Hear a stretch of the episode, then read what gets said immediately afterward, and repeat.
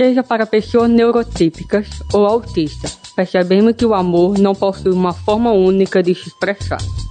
Não existe um amor típico. Os relacionamentos e o amor romântico são desafiadores para todo mundo. Para autista, então, o assunto pode ganhar outras camadas de complexidade. Ou será que não? Marco Maia e Sofia Mendonça media este diálogo neste episódio, com grandes convidadas e convidados. Aproveitem!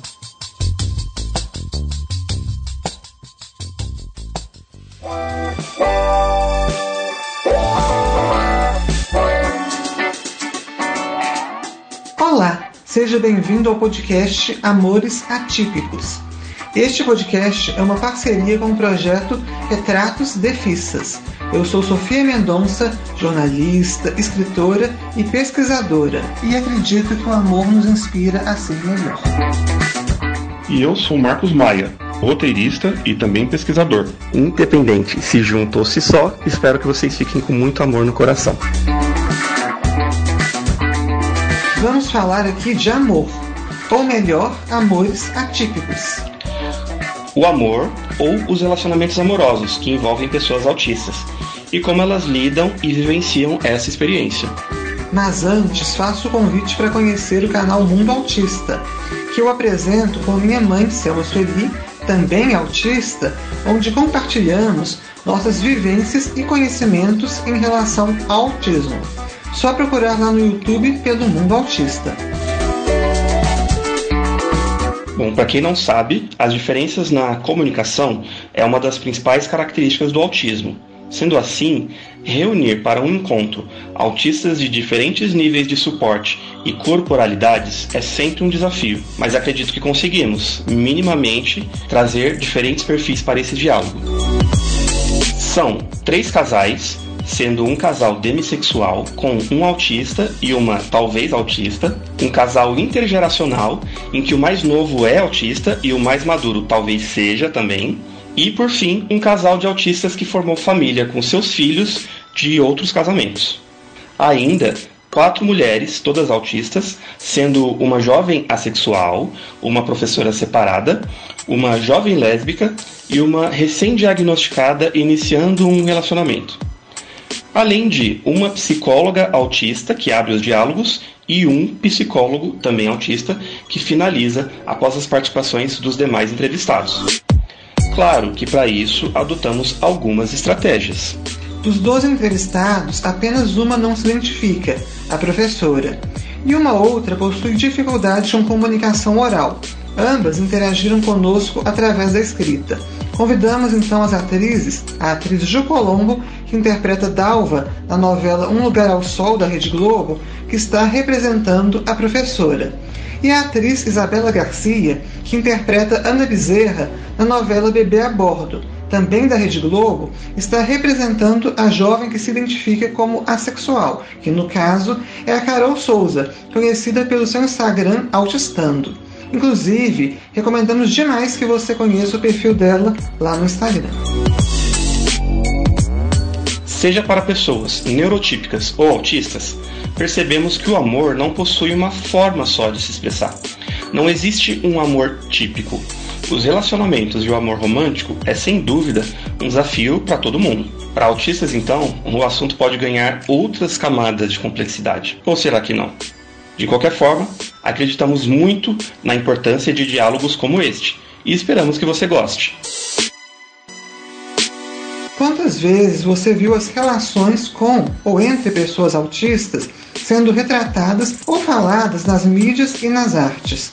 Sabemos o quanto as representações costumam ser estereotipadas e tendo compreensão com quem cria esses personagens, a verdade é que nenhuma representação única vai dar conta ou até se aproximar da diversidade de formas de ser, pensar, sentir e se relacionar das pessoas autistas. Sendo assim, nada melhor do que saber dos próprios autistas como eles lidam com as questões de relacionamento, amor, convivência e quais são os desafios e oportunidades para quem se aventura nessa loucura que é o amor.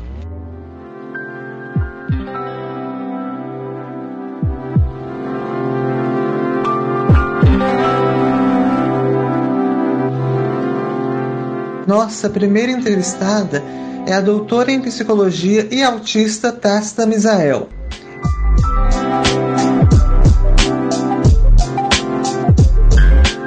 Quando a gente fala sobre sexualidade, de maneira geral, é comum que as pessoas pensem sobre o ato sexual em si. E quando a gente fala de afetividade, é comum que as pessoas pensem em afetos positivos, então em sentimentos e emoções como carinho, como cuidado. A gente tem na literatura essas duas informações, né? Então, dados mostrando que há uma maior diversidade de gênero e sexual dentro da comunidade autista, né, dentro do espectro, e também uma menor aderência a essas regras sociais, principalmente as regras que parecem não fazer sentido. Acredito que essa, é, essa menor sensibilidade às regras sociais facilita essa maior fluidez, mas isso de fato é uma coisa que a gente ainda não tem uma comprovação científica, até onde eu sei. Não, não vejo, não senti diferenças significativas nessa percepção do amor romântico. O que eu noto às vezes é, por exemplo, uma grande rigidez a essas regras então é, pessoas extremamente, entre aspas, conservadoras, então que seguiriam essas regras de que um indivíduo, por exemplo, ele só pode ter relação sexual depois que ele casa, ou que ele precisa casar e ter filhos, né, coisas nesse sentido, mas ao mesmo tempo eu conheço pessoas autistas que têm relacionamentos abertos, né, que, que não estariam aderindo de maneira... É, rígida a esse construto do amor romântico, que exatamente é né, o contrário, problematizam essa concepção. E relacionando isso com pessoas típicas e atípicas também fica difícil, porque justamente eu conheço pessoas também nesses dois polos, né? É muito importante essa comunicação aberta sobre dúvidas, sobre coisas que não estão muito entendidas, sobre esses seus desejos, sobre uh, os seus limites. Se possível, né? Tenha, estude sobre educação sexual, né? Estude sobre questão de autonomia, estude sobre relacionamentos abusivos, né? Para que uh, seja um pouco mais fácil de discriminar se você tiver um relacionamento desse tipo, se você conhecer pessoas que podem ser, se comportar de maneira abusiva. E aproveite o momento também, né? Acho que você ter um relacionamento é um, é um momento de é um momento de vulnerabilidade, mas que é uma vulnerabilidade que não, não deveria vir sozinha, é uma vulnerabilidade que deve vir também com um repertório ali de, é, de conhecimento, né? Esse repertório que a terapia ajuda bastante, mas com essas questões de autoconhecimento, que vai te ajudar a aproveitar essa relação, cuidar da pessoa, mas também observar se ela está te cuidando, né? Também ter essa coisa da troca. Acho que é alguma coisa nesse sentido.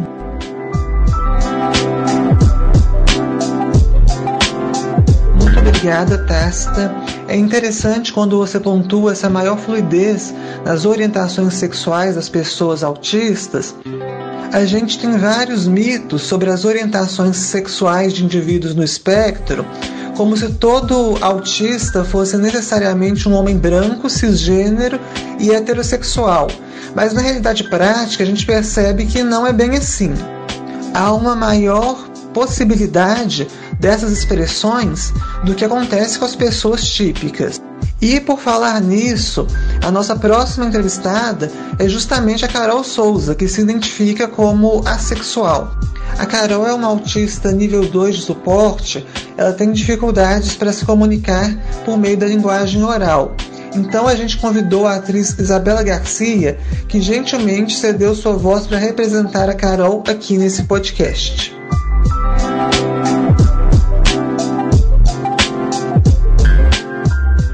Meu nome é Caroline de Souza, 28 anos. Não tenho uma profissão. Tive diagnóstico de autismo aos 23 anos. Descobri ser assexual lendo coisas de outros autistas que se identificavam com assexualidade. Já namorei, mas não durou muito e era complicado porque eu me sobrecarregava demais com as interações e não tinha interesse em ter mais intimidade, contato físico e etc eu acabava entrando em crise e era muito estressante. Já fui invalidada pela minha antiga psicóloga. Ela disse que não existe como dizer que é assexual sem ter experimentado relações antes. Eu acreditei, mas me senti mal porque não queria experimentar nada. Então depois um colega disse que isso não existe e não podemos nos forçar a fazer algo desconfortável para experimentar. Você só se identifica e pronto. Hoje, eu entendo que falta muita informação, principalmente para profissionais. Se eu tivesse resolvido tentar, como a psicóloga disse, seria uma tortura para mim. Não tenho vontade de me relacionar amorosamente. Não vou dizer que não vai acontecer, porque eu posso mudar de opinião em um futuro. Mas por enquanto, acho muito estressante. Creio que é mais difícil se for com alguém que não seja assexual também. Não sei identificar se já me apaixonei.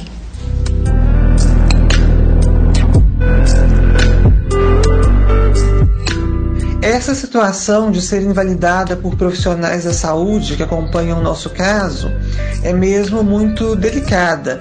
Eu mesma já passei por isso bastante na minha vivência como uma mulher autista trans.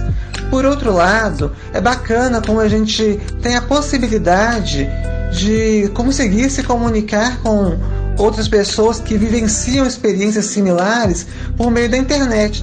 É curioso perceber como a sexualidade, de uma maneira parecida com o autismo, também se manifesta como um espectro. Então, do mesmo jeito que nós temos a Carol, que é assexual, existem pessoas que se identificam como demissexuais. É o caso do próximo casal que nós vamos entrevistar, o Aníbal e a Melissa.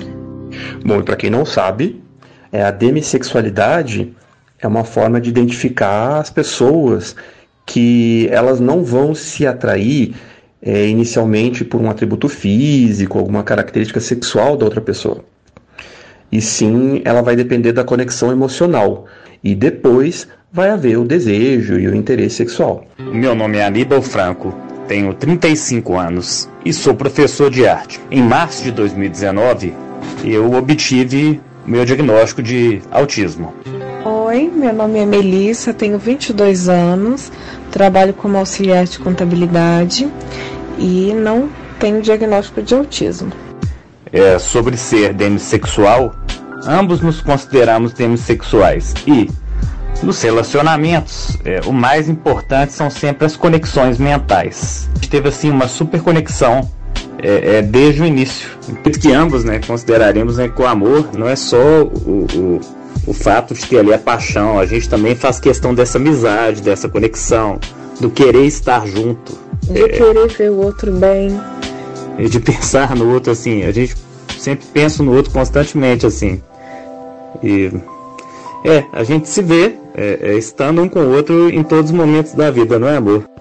E eu tenho um carinho muito grande pelo Aníbal.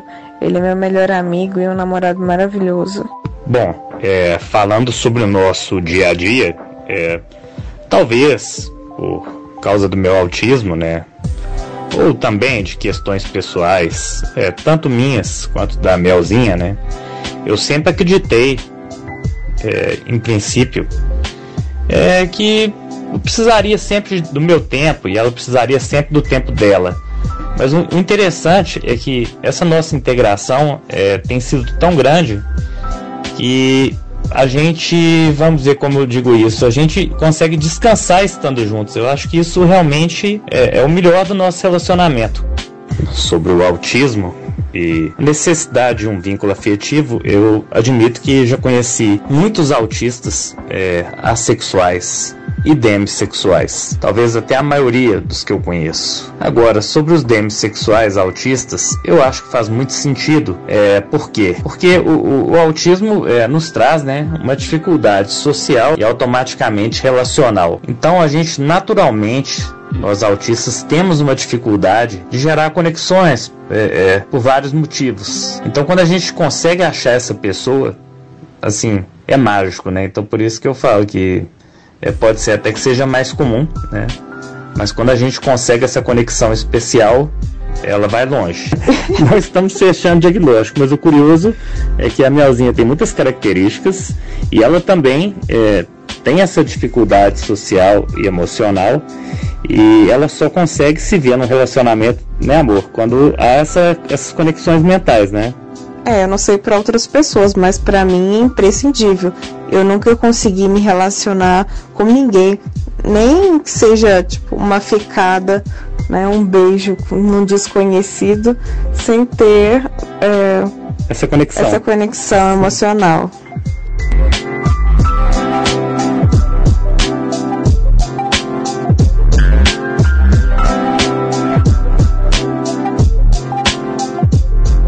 Pretendemos morar juntos, talvez ter um cachorro casar e não ter filhos, até porque é, eu nunca quis também e ele não. também não. Então já temos. É... Tudo pra dar certo. Relacionamento bem romântico e clichê, né, amor? É, eu acho que no fundo todo mundo quer isso, só não admite. E nós, assim, queremos, sonhamos e esperamos que seja assim sempre, né, amor? E eu te amo. Também te amo. Beijo. Ai, gente, que gracinha de casal. Eu desejo realmente que vocês tenham muito sucesso nesses planos conjuntos, porque a história de vocês é muito bonita e inspira muito a gente. Com certeza. É, acaba até sendo um alento, né, para o momento que a gente está vivendo. Ouvir histórias desse tipo realmente inspiram. E eu adorei é, a fala né, de que todo mundo quer isso e não admite. Eu concordo 100%. Todo mundo é bastante hipócrita. As pessoas acabam né, vestindo uma armadura, ficando na defensiva, mas no fundo, no fundo é isso mesmo que todo mundo quer. Claro que nesse caso é um momento de muita expectativa que o casal está vivendo, bacana. Mas existem outras fases da vida, né? Isso mesmo, Marcos. Inclusive, a nossa próxima entrevistada já viveu um relacionamento, já viveu suas próprias experiências, está em outro momento. Ela vai contar um pouco dessa história pra gente. Como ela é professora, tem participado de várias atividades por vídeo nos últimos tempos. Em função disso, ela está muito sobrecarregada e optou por escrever um texto ao invés de gravar entrevista. Por isso, convidamos a atriz Ju Colombo para representá-la. Eu tenho 45 anos, sou professora e tive o diagnóstico aproximadamente um ano. Eu tenho um, um, um sentimento assim de, de desencaixe desde criança, que se acentua mais ou menos dependendo da época da vida. Aprendi a conviver com isso. Não me incomoda mais por exemplo, por que, que eu não tenho amigos íntimos e por que, que eu não ligo de não ter amigos íntimos. Por que conversar com as pessoas que não compartilham dos meus interesses é tão difícil? Por que, que eu, eu não tenho, não tenho interesse em compartilhar as coisas com as pessoas? Já estive em relacionamento. O desafio em geral passa pelas questões de ajuste emocional e comunicacional. Meu último relacionamento foi um, um tsunami emocional. A minha vida é muito calma, eu trabalhei muito para ter sossego. Aí chegou alguém cheio de problemas e me capturou. Dramas alheios, problemas alheios, demandas alheias. E eu deixei de viver para mim para viver para ajudar o outro a solucionar problemas insolúveis. Esse papel é muito esgotante e muito solitário. No médio prazo, eu fico exausta e o relacionamento me exaure e entra em crise. Namoros e relacionamentos sugam muita energia. Aí eu, meus projetos, meus interesses vão ficando de lado, porque eu, eu não tenho energia para tocar. Dois aspectos são desafiadores, mas os hiperfocos e a vida profissional têm sido, ao longo da minha vida, muito mais estáveis e gratificantes. Eu entendi finalmente quem eu sou quais os meus limites e características e eu consigo evitar melhor situações esgotantes e possíveis meltdowns. Para quem não ouviu o termo, meltdown é, é, um tipo de crise nervosa, né? uma falta, uma perda de controle emocional temporária. E tanto o meltdown quanto o shutdown ou burnout são condições que podem acometer uma pessoa autista em situações de muito estresse. E eu sou difícil de conviver, porque o meu comportamento é marcado pela eterna dicotomia entre ser lógica e regrada, ao mesmo tempo em que eu estou flertando o tempo todo com uma disfunção executiva. Eu preciso de ordem, organização, repetições, roupa, comida, hábitos e de previsibilidade para não cair em disfunção e me desorganizar externa e internamente. E a presença de uma outra pessoa dificulta muito isso aí. Eu penso também que eu vivo um paradoxo. Ao mesmo tempo que eu quero muito relacionamento, estar com alguém, me casar, eu tenho uma necessidade enorme de estar sozinha e fico muito cansada convivendo porque eu sinto uma, uma overdose de interação social muito facilmente.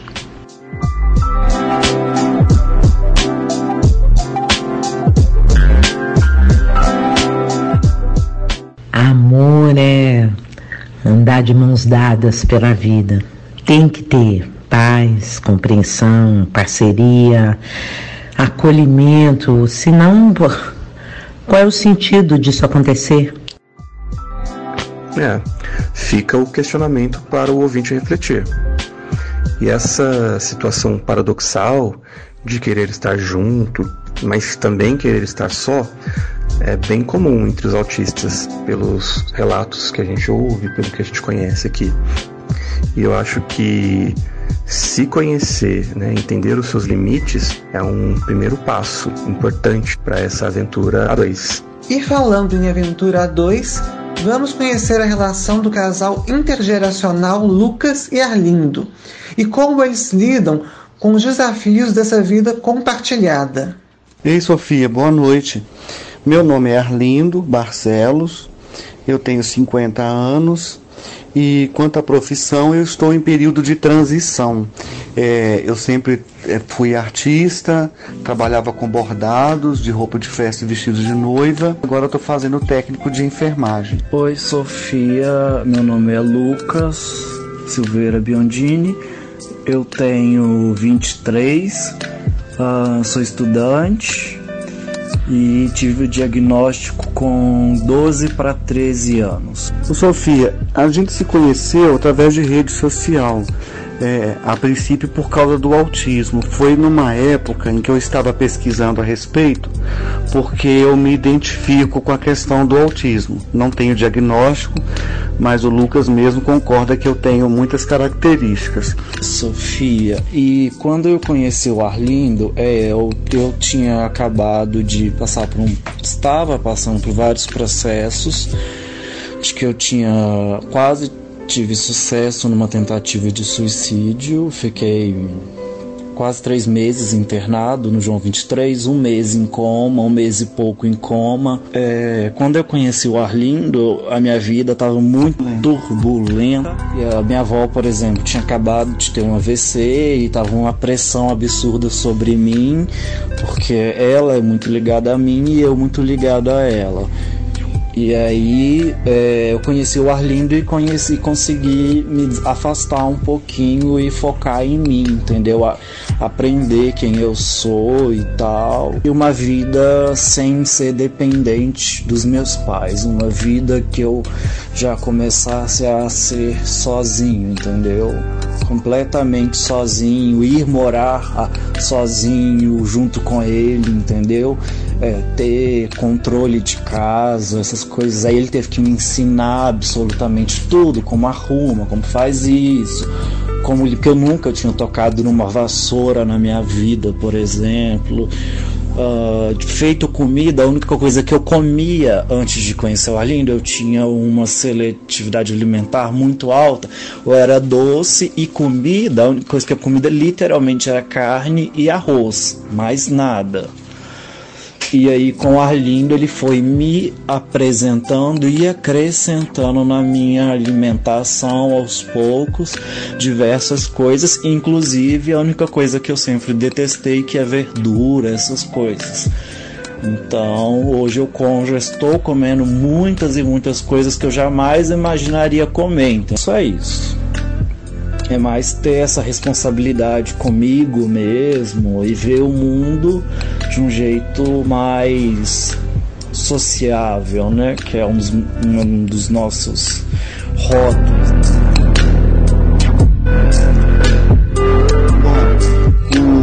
a gente tem interesse por muita coisa em comum, artes, é, teatro, concertos, cinema, é, programas jornalísticos, política. e no dia a dia, política principalmente, no dia a dia em casa com os nossos bichos, cuidando das plantas deles.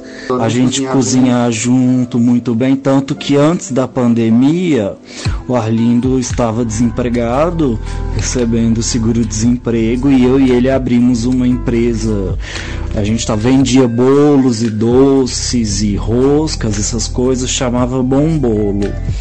Entendeu? Tinha até uma cartela boa de clientes, mas veio a pandemia e aí como essa questão? Deu da minha tentativa de suicídio eu não podia ficar saindo na rua para entregar uh, as, in, as entregas né? Autista e, ou não isso também não independente do rótulo né do CID, do rótulo, não. Eu como pessoa e o Arlindo como pessoa, nossa relação é boa e tem seus atritos, como qualquer relação, por, por questões de, da vida. Bom, Sofia, a questão do hiperfoco, para mim, o que mais me incomoda nele é a necessidade, ele é muito focado em em é física, em astrofísica, que são assuntos que não me interessam em nada. Mas aí sempre a gente chega num consenso, entendeu? Tipo, por exemplo, a gente chegou a um consenso há um bom tempo atrás de eu não interferir ao curso, a não ser que seja algo tão absurdo que, por exemplo, quando ele estiver trabalhando, eu entender que se ele fazer aquilo, ele vai matar uma pessoa, entende? O que eu mais admiro no Lucas é a disponibilidade dele e o prazer que ele tem em cuidar. E o maior desafio para mim é a questão da idade. Porque para mim é constrangedor, por exemplo, como a última vez que eu o acompanhei ao médico, a médica perguntou se eu era o pai dele. Então isso às vezes me deixa. Eu tenho um certo constrangimento de, de nos expor na rua como um casal por causa disso. Meu maior sonho é eu o Arlindo em Portugal, lá ele no sonho dele sentado é, numa varanda assim, no alto de uma montanha, perto do mar, ele olhando o mar e eu olhando para ele, fazendo tapetes e tapetes e eu com, sei lá, um computador e aquela brisa do mar e aquela coisa toda e nós dois juntinhos ali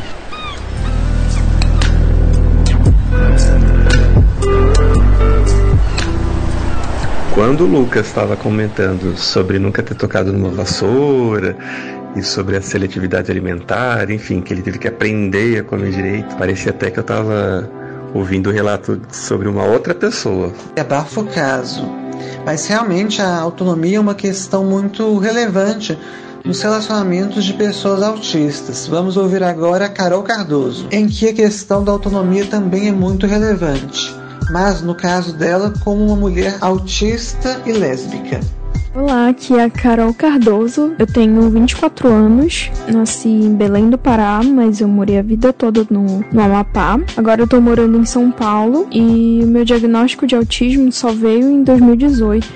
Eu me identifico como lésbica porque boa parte da minha vida eu só tive interesse romântico por mulheres. E embora eu soubesse desde muito cedo da minha predileção por mulheres, eu sempre lutei muito contra isso porque todo meu contexto era completamente desfavorável às pessoas, às pessoas LGBT.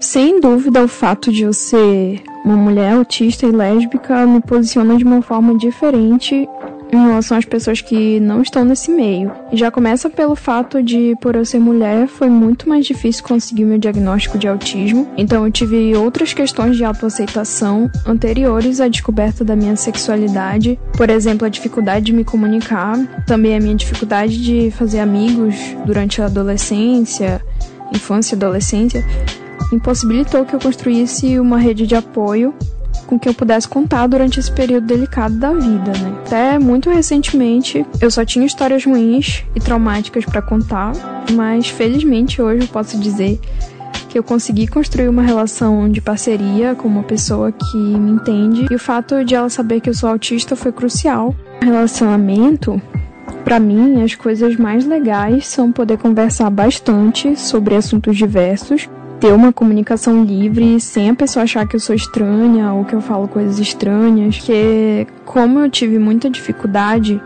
para me comunicar em muitos contextos, por exemplo, não pedir informações, não saber pedir informações, não saber não saber falar com pessoas que eu não conheço, não saber iniciar uma conversa. Então isso acaba levando as pessoas à minha volta a estarem acostumadas com essa minha falta de aptidão para cuidar de mim sozinha.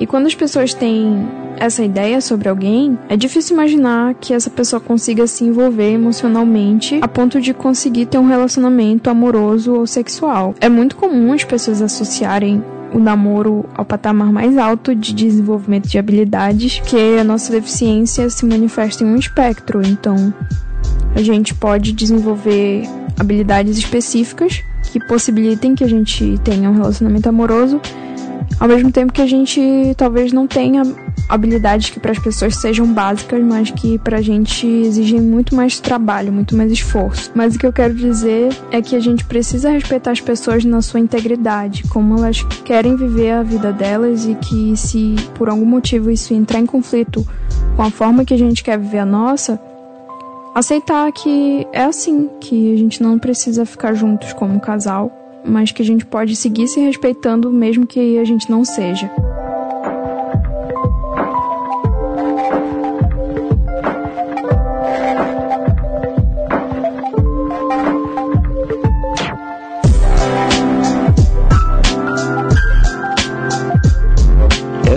Citação da Carol sobre a percepção que as pessoas têm do relacionamento do namoro como uma evidência de desenvolvimento de habilidades nas pessoas autistas, por um lado, não dá para você colocar isso como uma possibilidade para todos, né? Como a gente tem visto, existem diferentes formas das pessoas se relacionarem ou não se relacionarem. Ela pode estar em diferentes etapas da vida em que ela pode querer alguém, ou pode estar num relacionamento, ou pode já ter vivido um relacionamento e até né, não necessariamente querendo estar com alguém. E por outro lado, você tem às vezes é, médicos questionando ou até mesmo adiando o diagnóstico de um autista pelo fato de ele estar em um relacionamento, ser casado, ter filhos, enfim, é uma possibilidade ter interesse ou estar em um relacionamento ou constituir família não tem uma relação direta com as características autísticas, pois é um espectro amplo.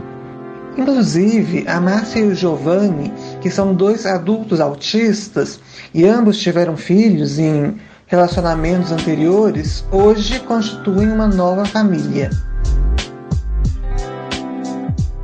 Meu nome é Giovanni Ragazon, eu tenho 43 anos, sou analista de sistemas na SAP e o meu diagnóstico de autista veio em 2010, no ano que eu entrei na empresa junto com o diagnóstico do meu filho.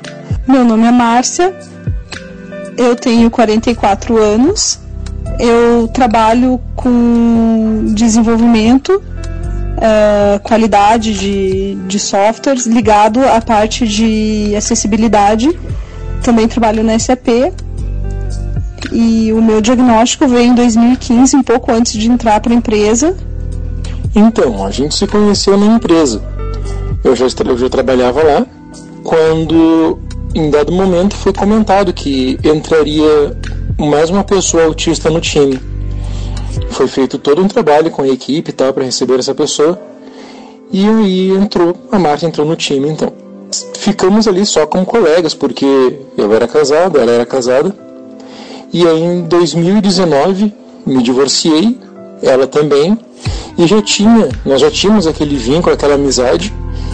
E a partir dessa amizade foi a amizade foi fortalecendo, a gente foi se aproximando cada vez mais e a gente virou um casal. Em relação aos casais típicos, bom, para começar, não conheço muito, eu não interajo muito a respeito de casais típicos. Eu sou muito do que cada um tem a sua vida, viva a sua vida e com suas alegrias, seus problemas e não tem nada a ver com isso. Mas do pouco que eu vejo, que eu percebo, porque essa é uma dificuldade minha de perceber as coisas, se não tiver muito na minha cara, é que muitas vezes as pessoas tentam se deixar tudo muito separado. E um relacionamento para mim não é isso. Para mim relacionamento é junto, é uma unidade. Olha, eu não sei o que, que a gente tem de semelhante com casais típicos. Até foi bem estranho, assim, durante a pandemia, que eu escutava muito assim, ai meu Deus, agora eu vou ter que ficar no mesmo ambiente com meu marido o dia, o dia inteiro. E eu achava isso muito estranho, porque para mim era muito bom estar junto do, do Giovanni o dia inteiro. É assim. Essa transparência que a gente tem é uma coisa que, de uma forma geral, é muito divergente dos demais, porque a pessoa inventa história para arranjar coisas porque não quer contar alguma coisa que para mim não faz sentido nenhum.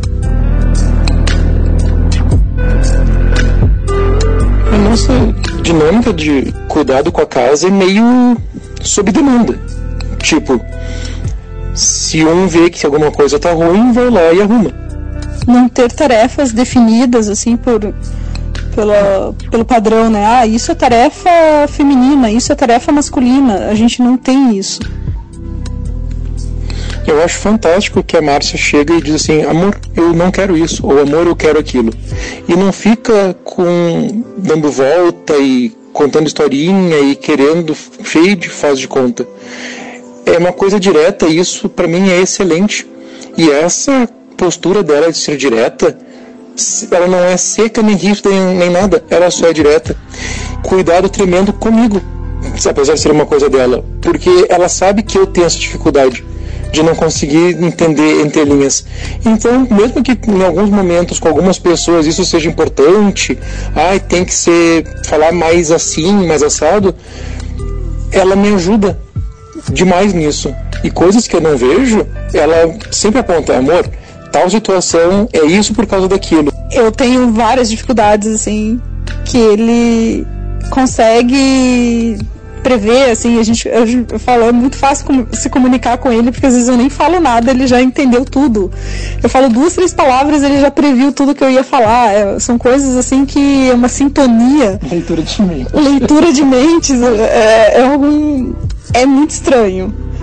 Eu acho que realmente eu tenho um super poder aí, porque ele lê a minha mente e às vezes eu não preciso explicar nada, ele já entendeu.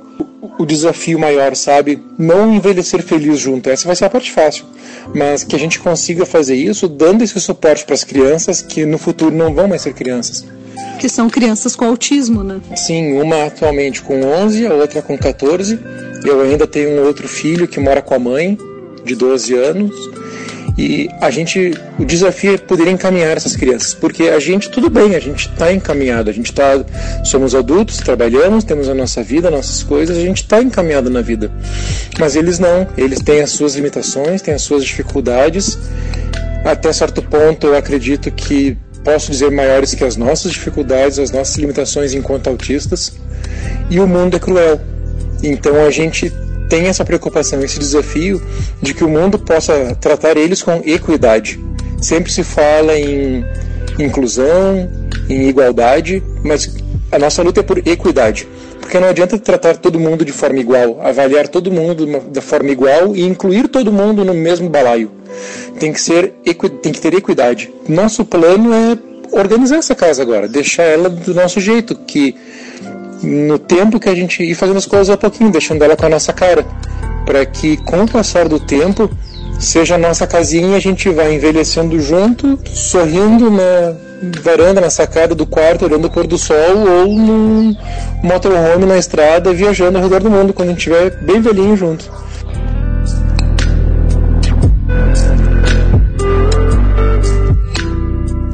O senso comum fala, que até tem um fundo de verdade, que os autistas não gostam de se comunicar ou se socializar e têm dificuldades para trocar informações. Não à toa, esse é um dos critérios diagnósticos, a dificuldade na comunicação social para essa condição. No entanto, a gente já tem estudos que mostram que as pessoas autistas gostam de se socializar principalmente quando estão com outros autistas. Então, essa dificuldade da comunicação, quando a gente está com outra pessoa no espectro, ela pode ser minimizada ou até eliminada. Isso está muito bem exemplificado nas falas da Márcia e do Giovanni. Desse modo, a chegada do diagnóstico pode afetar ou impactar a maneira como as pessoas lidam com os relacionamentos amorosos e a sua percepção do amor romântico. É o caso da pesquisadora Amabile.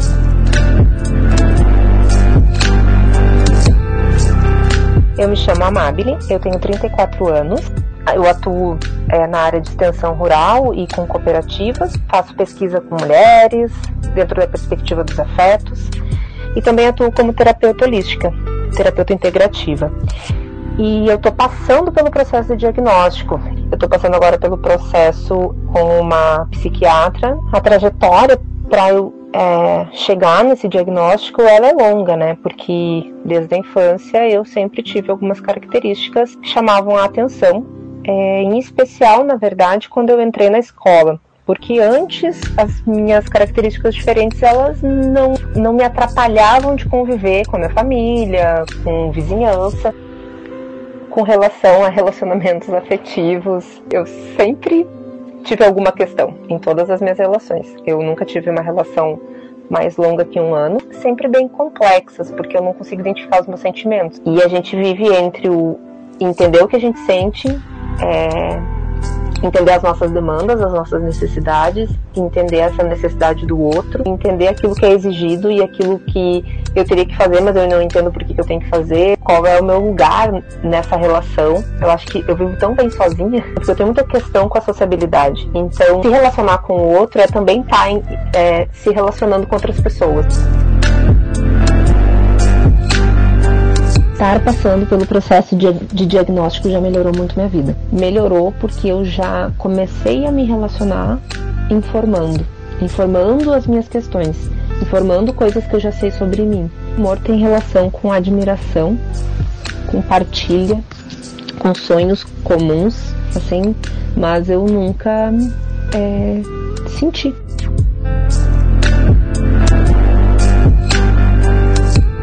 A empatia é um ponto crucial no relacionamento. O mito de que as pessoas autistas não podem ser empáticas vem caindo por terra. O que acontece é que existem dois aspectos centrais da empatia como conceito científico. Existe a empatia cognitiva, que está mais ligada a uma percepção do sentimento do outro, a se colocar na perspectiva do outro, e a empatia emocional, está ligada a como você realmente sente quando você percebe o que o outro está sentindo. Então, como a gente que é autista muitas vezes tem dificuldade de elaborar e traduzir até os próprios sentimentos, que é um ponto que eu achei bastante interessante na fala da Amabile, quando a gente tenta se colocar no lugar do outro, isso pode ser um desafio. Isso até mesmo para os autistas que se identificam como hiperempáticos, porque a empatia emocional costuma ser bastante preservada no caso das pessoas autistas. Quando a gente se identifica com o sentimento do outro, essa identificação muitas vezes é visceral. Até por causa disso, um relacionamento também é uma oportunidade de aprendizado.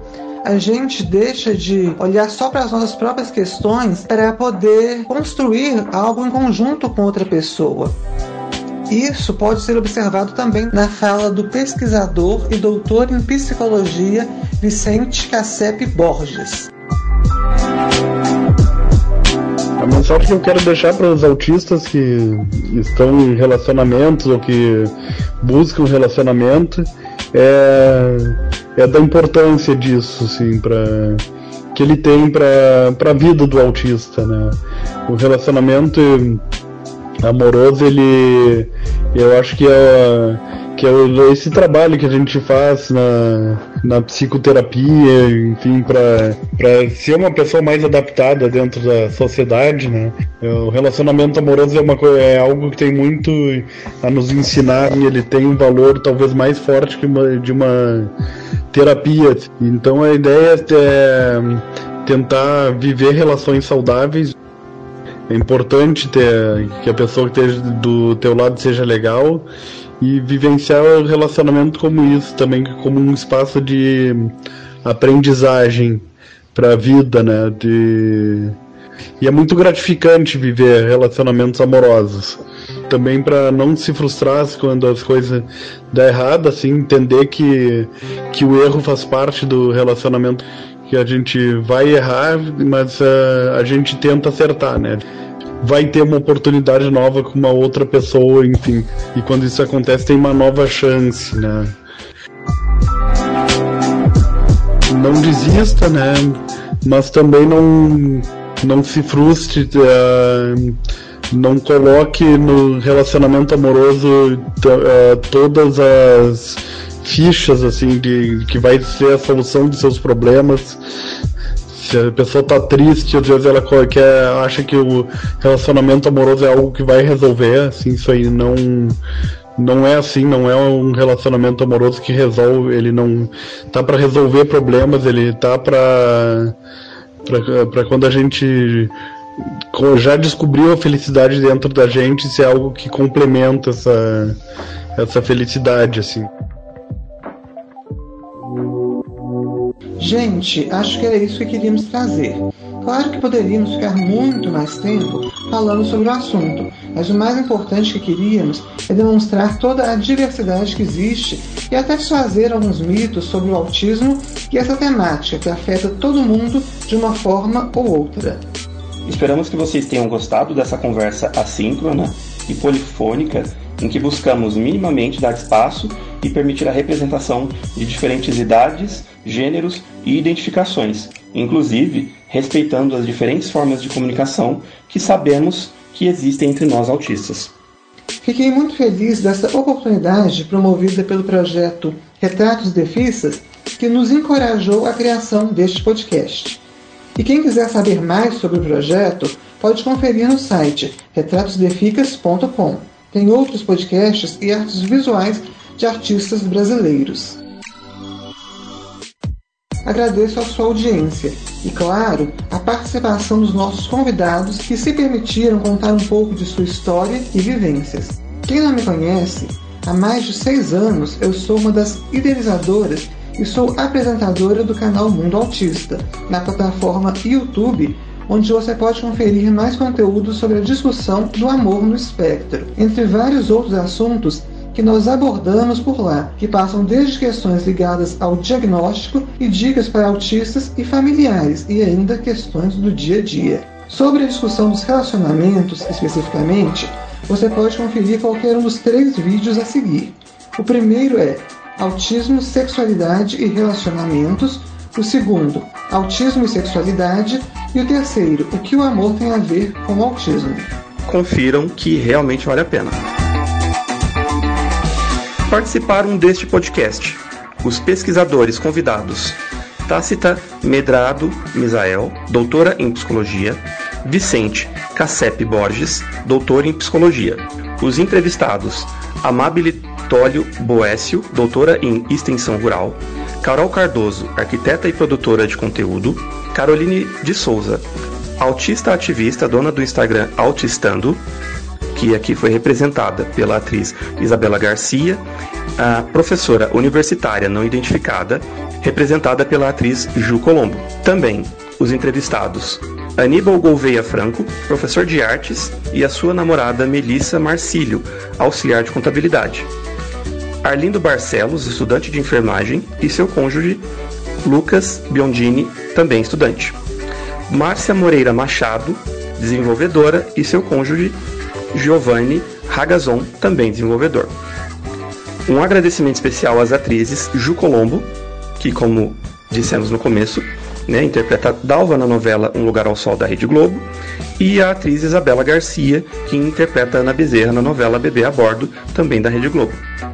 Esse podcast foi uma realização em parceria com o Departamento de Antropologia da Universidade Western, Canadá, representado pela pesquisadora Pamela Bloch a ONG Artivista, Atelier Ambrosina e a ONG Abraça. Tivemos a colaboração no primeiro corte e tratamento da editora Radija Ohana. Codireção da principal apresentadora e produtora, a jornalista e escritora Sofia Mendonça. Beijo, pessoal. E também no roteiro e finalização, o roteirista e desenvolvedor Marcos Maia, este que vos fala. E mais amor, por favor. Muito amor de coração para coração e fiquem bem. Beijinho!